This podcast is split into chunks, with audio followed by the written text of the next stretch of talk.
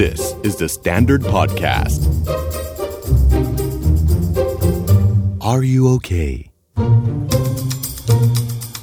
brought to you by แอปพลิเคชัน b l ock d i t ฟังพอดแคสต์ใน b l ock d i t ความคิดจะไม่ติดอยู่บนถนน คนเรามีปัญหาแล้วก็มีอุปสรรคในชีวิตกันทั้งนั้นแหละค่ะ ไม่ว่าเราจะแข็งแรงทางใจหรือว่าอยู่ในช่วงอ่อนไหวท้อแท้ มันก็จะยังเจอกับสิ่งที่เรียกว่าปัญหาและอุปสรรคอยู่ดี และว่าเราเจอสิ่งที่มันสกัดกั้นความลื่นไหลในชีวิตเราเนี่ย ความเครียดมันก็สถาโถมเข้ามาได้ง่ายๆ ซึ่งมันก็เป็นปกติอย่างนั้นอยู่แล้วแหละ ใคร ๆก็เป็น เพียงแต่ว่ามันจะมีพื้นที่อีกพื้นที่หนึ่งที่คนบางคนเขาจะไม่สามารถรับมือกับความกดดัน หรือว่ารับมือกับความเครียดได้ไม่ ไม่ได้อย่างอยู่มือนัก จนมันเป็นสิ่งที่เป็นโรคได้เหมือนกัน หลายคนอาจจะไม่เคยได้ยินชื่อโรคนี้เลย แต่เราว่าเรามาทำความรู้จักกันดีกว่า เพราะว่ามันอยู่ใกล้ตัวมากเลย มันมันเป็นสิ่งที่วนเวียนอยู่กับภาวะความเครียดแล้วก็ความกดดัน มันชื่อว่าภาวะการปรับตัวผิดปกติ หรือที่เรียกว่า adjustment disorder แน่นอนค่ะ เรื่องโรคช่างไกลตัวดุดดาวมาก แล้วก็ซับซ้อนถามจิตแพทย์ เท่านั้น แพทย์หญิงชยานันท์วิจิตรแสงยังอยู่กับเราอีกหนึ่ง EP สวัสดีค่ะ สวัสดีค่ะ สารภาพนะคะคำเนี้ยเรารู้เลยว่า หลายคนไม่เคยได้ยิน ดาวเองก็ไม่คุ้นอืมที่ได้ยินคำว่า adjustment disorder แต่พอพูดว่าภาวะเครียดอือฮึภาวะการปรับตัวผิดปกติ อันเนี้ยโหใกล้ตัวมากเลย อธิบายให้หน่อยได้ไหมคะว่าว่าไอ้โรคนี้มันคืออะไรแล้วทำไมความเครียดจากภาวะกดดัน ซึ่งมันก็เป็นน่าจะเป็นเรื่องธรรมชาติมันกลายเป็นโรคได้ด้วยงูค่ะ ก็อย่างที่คุณดุดดาวบอกอะค่ะ เวลาเราเจอเรื่องเครียดหรือว่าเรื่องกดกดดันอะไรเงี้ย มันมันก็ต้องมันมันก็ต้องกดดันเนาะมันมันก็ต้องกังวลหรือว่าหรือว่ามันมันมันก็ต้องมีการตอบสนองบางอย่างออกมา เออเพราะว่าเพ ราะว่าจริงๆความกังวลเนี่ยมันเป็นสัญชาตญาณมนุษย์เนาะมันมันมันทำให้เราแบบเกิดความตื่นตัว เตรียมพร้อมรับมือกับปัญหาอะไรอย่างเงี้ยค่ะ แต่ว่าในในบางคนในบางคนเวลาเจอสเตรสเซอร์บางอย่าง เจอความกดดันบางอย่างมัน มันปรับตัวไม่ได้ อ่าปรับตัวไม่ทันปรับปรับตัวยากอะไรเงี้ยจนมันนำไปสู่ปัญหาต่างๆ เออ ตรงนี้แหละ มันอาจจะเข้าข่ายว่ามันอาจจะ เริ่มมีอาการของ adjustment disorder หรือว่าภาวะการปรับตัวผิดปกติ อืมค่ะ แค่ไหนถึงจะผิดปกตินะคะ เพราะว่าอืมไอ้ช่วงต้องปรับตัวยิ่งตอนนี้นะโอ้โหแบบว่าหลังจากโควิดมา new normal อะไรมา ปรับกับทุกสิ่งทุกอย่าง มากแค่ไหนถึงจะเรียกว่าแบบเนี่ยคือปรับตัวยากผิดปกติละโอเค ก็เอ่อการปรับตัวที่ผิดปกติ หมายถึงว่าการตอบสนองของคนคนนั้นน่ะ มันมากเกินไปกว่าคนทั่วไป เช่มานกเกินไป เช่น เช่น ถ้าคนทั่วไปเจอปัญหาประมาณเนี้ยเขาก็น่าจะพอ adjust หมายถึงว่ามีมีความกังวลประมาณนี้ อะเลเวลนี้อะแต่ว่าเช่นคสมมุติว่าต้องเปลี่ยนงานใหม่ อ่าใช่อ่า ทั่วไปกังวลอยู่แล้ว เพราะว่าที่ใหม่อ่าใช่อ่าเออมันมันก็อาจจะแบบ เออกังวลแล้วก็หาที่ใหม่แบบ อยู่สักประมาณอาทิตย์สองอาทิตย์สมมติหมอสมมตินะคนทั่วค่ะไปอะไรเงี้ยอ่าฮะแต่ว่าแล้วแล้วแล้วเขาก็ดำเนินหน้าไปหางะดำเนินการไปหางานใหม่หรืออะไรก็ว่าไปอะไรเงี้ยอืมแต่ว่าสมมติว่าถ้าบางคนอีกคนนึงนะคะที่อีกคนนึงแบบตกงานปุ๊บแบบกลายเป็นอารมณ์มันหดหู่ไปเลยอะ่ะ มันหมดแรงไปเลยอะ่ะ มันแบบมันไม่อยากจะทำอะไรอีกต่อไปแล้ว รู้สึกว่าแบบ เออมันมันหมดแล้วอะ่ะ ชีวิตมันขี้เกียจไปหางานแล้วอะไรเงี้ย หาไปก็ไม่ได้หรอกอะไรแบบเนี้ยอาจจะนมีเสียงแบบนั้นอยู่ในหัวอ่าใช่ไหมมีความใช่เชื่อใช่ว่าแบบว่า เออ มันอยู่ในเลเวลที่ไม่อยากจะทำอะไรเลย เพราะว่าเพราะว่างานหนึ่งอย่างที่มันตกไปเนี่ย มันก็มันก็แค่เป็นส่วนหนึ่งของชีวิต มันก็มีความเครียดได้ แต่มันไม่ควรมันไม่น่าจะเครียดจนถึงแบบท้อแท้ไม่อยากจะทำอะไรแล้ว เบอร์นั้นค่ะใช่ไม่ค่ะสามารถดำเนินการไปหางานใหม่หรืออะไรแบบนี้ได้ ใช่ใช่ใช่อ๋ออืมอืมว้าว หรือแล้วอาจจะแบบค่ะกระทบกระเทือนต่อแบบความสัมพันธ์อะไรเงี้ย เช่นแบบแบบมัน adjust ไม่ได้แล้วจนมีปัญหาเรื่องของอารมณ์ตามมาอะไรแบบเนี้ยค่ะก็อาจจะไปเหวี่ยงใส่คนรอบข้างหรืออะไรแบบเนี้ย สายเหวี่ยง คือจัดการตัวเองไม่ได้ ก็เลยไปเหวี่ยงใส่คนรอบข้างอืมก็เลยเป็นปัญหาความสัมพันธ์ใช่ตามมาใช่ อืมอืมโหคือที่เราคุยกันว่าสายเหวี่ยงแบบเฮ้ยเหวี่ยงอะไรนักหนาเนี่ย จริง ๆ มันก็ซีเรียสเหมือนกันเนาะ แปลว่าเขาจัดการไม่ได้อะ อืม แต่ว่ามันต้องเทียบกับคนทั่วไปด้วยนะ ว่าแบบ โอเค pressure level นี้อะไรเงี้ยก็กังวลประมาณนี้ แต่ว่าของเขามันเยอะเยอะกว่าคนทั่วไป ซึ่งซึ่งซึ่งซึ่งเข้าใจเหมือนกันว่า เออ แล้วแบบนิยามคาว่าคนทั่วไปมันกว้างมากเลยอะอืมอืมเออกว้างใช่ แต่ว่าส่วนใหญ่ถ้าถ้าตัวหมอเองอะค่ะค่ะหมอก็จะดูเรื่องของความ distress หรือเรื่องของการที่ความเครียดตรงนั้นอะมันรบกวนจิตใจคนไข้มากๆอะอันเนี้ยก็จะถือว่าเข้าข่ายการเป็นโรค หรือมัน disturb function ไปละมันกระทบกระเทือนหน้าที่ต่างๆ ในชีวิตประจำวันอะไรแบบเนี้ยอะอันเนี้ยอืมก็จะเข้าข่ายการเป็นโรค น่าสนใจ วิธีดูเลยว่าจะเป็นโรคไม่เป็นโรคถามเลยว่าหนึ่งกวนจิตใจเรามากน้อยแค่ไหนอือฮึคือบางทีเราก็มีความเครียดแหละ แต่ว่าความเครียดนั้นมันยังอยู่ในในสัดส่วนที่เหมือนเรายังแบกเอาไว้บนบ่าแล้วเราก็ยังใช้ชีวิตไปกินข้าว ดูหนังทำงานเรียนหนังสืออะไรได้อือฮึแต่ถ้ามันกวนขนาดว่าหูมันใหญ่แบบครอบทั้งตัวเลย จะหยิบจะจับอะไรในแต่ละวันมันมันกวนใจ อันนั้นอะไปพบจิตแพทย์เถอะใช่ หรือถ้ามัน disturb ฟังก์ชันก็คือมันกวนฟังก์ชัน คืออะไรที่เคยทำได้ฟังก์ชันเริ่มแบบร่วงละ ใช่ ไปทำงานไม่ได้ละหรือแบบ เออทะเลาะกับคู่ชีวิตจนแบบว่า เออ อะไรแบบนี้ก็ไปหาเถอะค่ะค่ะอ๋อใช่ค่ะอ๋ออ๋อแล้วใน adjustment disorder เนี่ยมันมีประเภทย่อยของมันลงไปอีกไหมคะอืมมีค่ะ ก็คือเราจะดูตามอารมณ์กับพฤติกรรมเนาะ เออเออก็อาจจะเป็นถ้าเป็นอารมณ์เศร้าเด่น มันมันก็จะมีแบบที่เป็นอารมณ์เศร้าเด่น หรือเป็นแบบที่เป็นอารมณ์วิตกกังวลเด่น หรืออาจจะเป็นแบบมิกซ์กันทั้งสองแบบ มีทั้งคู่เออหรือถ้าเป็นเรื่องของพฤติกรรมเนี่ย ก็จะเป็นเรื่องของเอ่อการมีพฤติกรรมแบบก้าวร้าวเกเรอะอารวาสทำลายข้าวของทำลายคนอื่นอ่าก็จะเป็นแบบนั้น เด่น อืมอืม ค่ะจริงอันนี้คือประเภทย่อยของ adjustment disorder เมื่อกี้หมอปุ๋ยพูดถึงคำว่า stressor อือฮึ stressor คือสิ่งที่มันมามอบความเครียดให้กับคนคนนั้น ใช่ใช่ค่ะ เราก็จะดูว่า เออเขามีการตอบสนองต่อ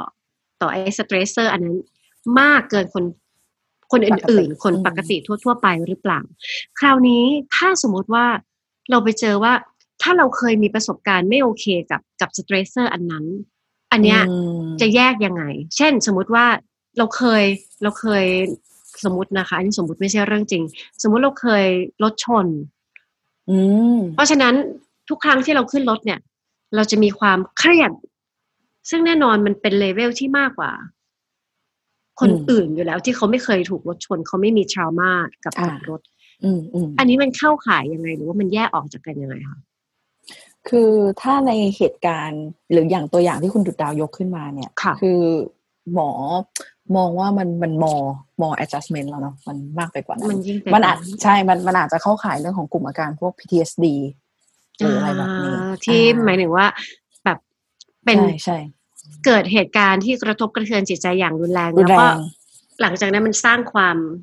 สะเทือนใช่จิตใจใช่ใช่อืมซึ่งซึ่งซึ่งมันอาการมันจะรุนแรงกว่า adjustment disorder คือถ้าอาการทั้งหลายเนี่ยมันเข้าข่ายคือคือเวลาเราวินิจฉัยเนี่ยเราจะวินิจฉัยตามความรุนแรงของโรคเนาะมันจะมีลำดับชั้นมาเรื่อยๆอย่างเงี้ยค่ะเอออมสมมุติว่าถ้าคนไข้อะไปเข้าข่ายโรคที่รุนแรงกว่า เราก็จะอืมคิดถึงโรคนั้นมากกว่า อ๋อโอเคอ่าอาจจะอ่าเลยอาจจะเลยเลเวลนี้ไปแล้ว ก็ไปใช่โฟกัสที่เลเวลที่มันหนักๆไป ใช่ใช่อย่าง PTSD อย่างเงี้ยมันก็จะมีอาการค่ะอื่นๆเนาะก็อย่างเช่นว่าคนไข้จะมีภาพเหตุการณ์นั้นหลอนเข้ามาซ้ำอืมๆคิดซ้ำๆถึงเหตุการณ์นั้น แล้วเวลาที่มันมีภาพเหล่านั้นเกิดขึ้นมาคนไข้จะมีภาวะตื่นตัวกระสับกระส่ายเยอะมากอืมอ่าเออหรือพยายามหลีกเลี่ยง สิ่งกระตุ้นอะไรบางอย่างที่ทำให้รีมายถึงเหตุการณ์นั้น อ่า อย่างเงี้ยค่ะ เป็นต้นเป็นนะคะต้นเออมแต่ว่าส่วนใหญ่ PTSD อะมันมักจะเกิดกับเหตุการณ์ที่มันรุนแรงจริง ๆอะที่คนส่วนใหญ่บอกเลยว่าเนี่ยรุนแรง มันจะไม่ใช่อืมอกหักตกงาน มีหนี้อะไรแบบนี้เข้าใจว่าชอบอกหักเป็น PTSD เออเออมันจะเป็นเหตุการณ์รุนแรงใหญ่ ๆ เช่นแบบการฆาตกรรมอย่างเงี้ย คนไข้เห็นการฆาตกรรม คนไข้ถูกเรฟถูกข่มขืน หรือประสบ ภัยพิบัติอะไรบางอย่างอืมอุบัติเหตุอย่างที่คุณดุดดาวยกขึ้นมา สงครามอะไรแบบเนี้ย อ่า มันจะเป็นเหตุการณ์ใหญ่อืมอืมอืมอืมโอเคน่าอาจจะเลย adjustment disorder แล้วเท่าที่คุณหมอได้เจอมาอือฮึ dis เอ่อคนที่เขามี adjustment disorder เนี่ยค่ะ เขามีปัญหาอะไรบ้าง ที่ที่เขามา ที่เขามาใช่ไหมโอเค มันมันต้องแบ่งเป็นช่วงวัยอ๋ออ่าดีจังเลย แบบ เพศอะไรก็ก็มีผลนะเอออย่างอย่างเช่นอะเหมือนตัวอย่างถ้าเป็นอายุช่วงวัยอย่างเงี้ยค่ะถ้าเป็นกลุ่มวัยรุ่นเนี่ย คือสิ่งที่สำคัญกับเขามันจะเป็นเรื่องของ เออเพื่อนเนาะเออแบบสังคมของเขามันจะมีเพื่อนครอบครัวอืมอันนี้คือสังคมที่แวดล้อมเขาอยู่ใช่ไหมอืมเออนะคะ แบบบางทีแบบถูกเพื่อนแบนในกลุ่ม หรือถูกโซเชียลบูลลี่ อะไรแบบนี้ อ่าอันนี้อันเนี้ยเออแต่ว่ามันก็อาจจะไปถึงโรคซึมเศร้าหรืออะไรอะไรก็ว่าไปนะ แต่ว่าอันนี้คือพูดถึงปัญหาก่อนแล้วกันความเครียด การเรียนอ่าเป็นเด็ก 4.00 มาตลอดอ่าพอมาสอบเข้าโรงเรียนที่ดังกว่าเด็กเก่งเยอะขึ้นมาอีก เก็บตกไป 3.8อย่างเงี้ย adjust ไม่ได้อะไรอย่างเงี้ยใช่อ่าใช่ใช่โอเค อันนี้ก็จะเป็นเรื่องของกลุ่มวัยรุ่นวัยเรียนอะไรอย่างเงี้ยเนาะค่ะโอเคพอเข้าสู่วัยทำงานก็แน่นอนแหละ ก็ต้องเป็นความเครียดเรื่องงานเรื่องงานได้อืมกับเจ้านายกับลูกค้ากับเพื่อนร่วมงานอืมอะไรแบบนี้ค่ะอะแล้วก็จะเริ่มมีแฟนใช่ไหมมีคนรักแฟนอะไรอย่างเงี้ยใช่อะก็อาจจะมีปัญหาเรื่องความสัมพันธ์ อะก็จะอาจจะนำมาด้วยปัญหาความสัมพันธ์นะคือคนที่มาคือเขามีปัญหา มันสิ่งปัญหามันโชว์อยู่ในอย่างอื่น แต่พอเรา explore สำรวจแล้วค้นพบว่าปัญหามันอยู่ที่ทักษะการรับมือของเขา ส่วนหนึ่ง ส่วนหนึ่ง ใช่ใช่แล้วก็เป็นโรคใช่โรคนี้มันมาอย่างไงคะโรค adjustment disorder เนี่ยเพราะว่าตอนเด็กๆ เราไม่ค่อยสร้างทักษะการปรับตัวรับมือความเครียด หรือเป็นเป็นอยู่แล้ว เป็นก็เป็น คือถ้าถามถึงสาเหตุของโรคอะค่ะมันมันมันมันก็มีมันก็มีได้ตั้งแต่ปัจจัยภายนอกนะคือคือโรคเนี้ยมันมันจุดเด่นของมันอะมันมันต้องมี stressor ก่อน มันต้องมีความกดดันก่อน มีความอ่ากดดันใช่วัดกันตรงนั้นบางทีโรคซึมเศร้าอะอาจจะไม่จำเป็นต้องมีไม่ชัดเจนอืมอืมอะแต่โรคเนี้ยต้องต้องมีเกิดขึ้นชัดเจนอะค่ะแล้วก็ เออโอเค สาเหตุมันก็จะมีตั้งแต่เรื่องของความกดดันที่เข้ามาใช่ปะ เรื่องของความรุนแรงของลักษณะความกดดันนั้นมันรุนแรงมากน้อยแค่ไหนระยะเวลาที่ต้องเจอกับความกดดันนั้นเออหรือว่ารูปแบบของความกดดันนั้นนะมันเกิดขึ้นครั้งเดียวจบ หรือว่ามันเป็นเกิดขึ้นซ้ำๆไม่หยุดอ่านี่แล้วแต่เออแต่ความรุนแรงของโรคอะค่ะไอ้ยความรุนแรงของความกดดันน่ะอืมมันก็ไม่ได้จะทำนายว่า ถ้ายิ่งความรุนแรงของความกดดันเยอะโรคที่เป็นจะเป็นหนักกว่าคนอื่น ไม่จำเป็นนะ อ่าฮะอ่าอ่า มันขึ้นอยู่กับการที่คนคนนั้นน่ะตีความความเครียดหรือความกดดันนั้นน่ะยังไง ให้คุณค่าให้ความหมายยังไง งงไหมไม่งงดีมากเลยค่ะที่ได้ยินแบบนี้โอเคคือเราจะมาวัดความหนักหนาของความเครียดด้วยตัว stressor อย่างเดียวไม่ได้หรอก เพราะบางทีตัวนั้นมันอาจจะแบบดูไม่ได้แรงมากแต่สิ่งที่จะปั่นให้มันแรงขึ้น เครียดขึ้นกดดันมากขึ้น มันอยู่ที่ การตีความถูกขต้องคนคนนั้น คนนั้นรับรู้มันยังไงถูกต้องเชื่อมโยงความหมายให้คุณค่ากับมันยังไงถูต้งอันนี้ก็ถูต้องเป็นอีกเรื่องหนึ่ง บางทีคนคนหนึ่งโดนเหยียบเท้า ก็รู้สึกว่าแบบว่าไม่ได้แล้วโลกจะถล่มอืมอะไรแบบนี้ทั้งที่อีกคนก็รู้สึกว่าเออการโดนเหยียบเท้าเป็นเรื่องเล็กเป็นเรื่องที่อภัยกันได้ภายในสองสามวินาทีแบบนี้ ใช่ใช่ค่ะ มันเป็นเรื่องของ experience เนาะประสบการณ์ประสบการณ์ก่อนหเมน้ามโมรีนี้หรืออะไรอย่างเงี้ยการเลี้ยงดูแบบเนี้ยค่ะอืมนั่นแปลว่ามันมันอาจจะไม่ได้เป็นเรื่องที่มาจากกรรมพันธุ์กรรมพันธุ์ถ้ากรรมพันธุ์เนี่ย มันจะเป็นปัจจัยในแง่ของปัจจัยทางชีวภาพมองหมายถึงว่าเป็นสิ่งที่มันถูกกำหนดมาแล้วอะเป็นเป็นปัจจัยเรื่องของทางสมองอะอืมเข้าใจไหมอืมว่าเราแบบมียีนที่แบบมันทนต่อการ ความเครียดอะได้มากน้อยแค่ไหนอ่าประมาณนั้น นั่นแปลว่าถ้าพ่อแม่เราแบบว่ามียีนที่แบบทนกับความเครียดไม่ค่อยได้ เราก็มีแนวโน้มว่าอาจจะเราก็จะทนความอาจจะเนอะอาจจะอืมเพราะมันก็เป็นได้หลายแบบเพราะว่าถ้าเราโตมากับพ่อแม่ที่รับมือความเครียดไม่ได้เขาก็ไม่ได้สอนทักษะนั้นให้เราถูกต้องเราก็ไม่มีทักษะใช่นั้นเหมือนกัน ก็อาจจะถูกเป็นต้องไปได้เหมือนกันใช่ค่ะมันมันเป็นทั้งปัจจัยทางชีวภาพก็คือเป็น genetics มันเป็นยีนค่ะมาใช่ไหมพันธุกรรม กับอีกอย่างหนึ่งก็คือ มันเป็นปัจจัยด้าน environment ด้วย คือเราเห็นแพทเทิร์นแบบเนี้ย เห็นแพทเทิร์นการที่เขารับมือกับปัญหาแบบเนี้ย มันเป็นค่ะการเรียนแบบว่าเราก็รับมือกับปัญหาแบบนี้เหมือนกันอืมันก็เลยได้ได้ทั้งคู่เลยทั้งพันธุกรรมทั้งเรื่องของสิ่งแวดล้อมที่มีผลต่อตัวเราอะไรแบบเนี้ยอืมอืมถ้าสมมติมีคนที่เขามีปัญหาเรื่องการรับมือกับความกดดันนะ ตอนนี้ไปพบแพทย์ไปหาจิตแพทย์อืมจิตแพทย์จะแนะนำยังไงคะบอกได้ไหมคะ มันมันมันเป็นอันตรายไหมคะหมายถึงว่า จะจะบอกเขายังไงว่า มันมันรักษาหาย มันแก้ไขได้ด้วยยังไงบ้างทำยังไงได้บ้าง โอเค เออส่วนใหญ่ adjustment disorder เนี่ยไม่จำเป็นต้องใช้ยานะใครที่กลัวยายินดีด้วยค่ะ ใช่ใช่ค่ะอืมคืออย่างอย่างที่บอกว่ามันเกิดจากสเตรสเซอร์ใช่ไหมเกิดจากความกดดัน ถ้าเอา stressor นั้นออกคือจบ ถ้าเอาออกได้ถ้าเอาออกถ้าได้เอาออกได้เออเราชอบคำนี้ใช่ใช่ใช่ใช่เออเคยมีคนถามดาวเหมือนกันว่าแบบ เนี่ย เจอหน้าคนเนี้ยแล้วแบบมันแบบมันมีความเครียดนะบอกว่าก็ก็ก็ไปตรงอื่นสิเขาก็แบบ เออว่ะเออเราก็หนึ่งเอาจัดการสถานการณ์ไม่ให้เจอกับ stressor นั้น แต่ในบางครั้งไม่ใช่ทุกสถานการณ์ที่มันจัดการได้ เช่น จัดการกับเพื่อนร่วมแผนกคนนี้ไม่ได้เลย อืมอืมแล้วแบบมีปัญหากันตลอดเวลาโอเคแล้วก็ย้ายแผนกไม่ได้ทำอะไรได้อีกคะโอเคเอา stre ssor ออกไปแล้วตัด choice ทำไม่ได้โอเค ถ้า external ภายนอกแก้ไขอืมไม่ได้ ก็ต้องแก้ไขที่ตัวเองแล้วเนาะที่ตัวเองใช่อย่างใช่อย่างอย่างหมออย่างเงี้ยหมอจะถนัดเอ่อจิตบำบัดแบบ CBT อะค่ะค่ะอ่า CBT ก็คือแบบ cognitive behavioral therapy ถูกไหม cognitive หรือ cognition เนี่ยมันก็คือเรื่องของความคิด อ่าอือฮึ behavioral ก็คือเรื่องของพฤติกรรมค่ะบำบัดโดยปรับเปลี่ยนรูปแบบความคิดกับพฤติกรรมอย่างเงี้ย เออ เราก็อาจจะต้องไฟเอาก่อนว่า ไอสิ่งที่เขาตีความมุมมอง คิดต่อ stressor นั้นนะคืออะไร อืมอ่า แบบสิ่งที่เขาคิดต่อ stressor นั้นนะเนาะอืมแล้วก็มามามาดูความคิดกันอีกที งงไหมคือ identify มาก่อนว่าความคิดคืออะไร แล้วก็มานั่งพิจารณาความคิดอีกทีว่าไอความคิดที่มัน pop up ขึ้นมาในหัวจากสถานการณ์นั้นจากสเตรสเซอร์นั้นนะอืมมันปิดเบือนไปจากความเป็นจริงมากน้อยแค่ไหนอะไรแบบอืเนี้ยมบางบางคนจะตีความมันเป็นลบมากเกินไป มันก็เลยทำให้เกิดอารมณ์ลบอืมอ่าอืมอือืมมอืมแต่ถ้าเรามานั่งดูความคิดกันว่าเฮ้ยไอเนี้ยมันสิ่งที่มันเกิดขึ้นจริงอะ มันไม่ได้ลบมากขนาดนี้นะ มันมีหลักฐานคัดค้านความคิดนี้อยู่นะม เออ บางทีมันก็ดึงให้อารมณ์มันแบบดีขึ้นมาได้จริงเรียกว่าแค่ process เนี้ย ก็ก็ benefit มากแล้วอะเพราะหลายครั้งเราจะแยกความเชื่อของตัวเองกับความจริงไม่ออก แล้วเราก็เห็นอืมทุกอย่างแล้วเราเชื่อทุกอย่างว่ามันจริงแบบนั้น ทั้งๆที่จริงๆมันเป็นความเชื่อถูกต้องของเราถูกต้อง แล้วพอเราเชื่อยังไง เราก็จะรู้สึกตามความเชื่อของเราทั้งทั้งๆที่ เออความเชื่อของเรามันไม่ได้ มันไม่ได้ ตรงตามสถานการณ์แบบนั้นจริงใช่ๆมีค่ะคนใครสักคนมานั่งข้างๆ ช่วย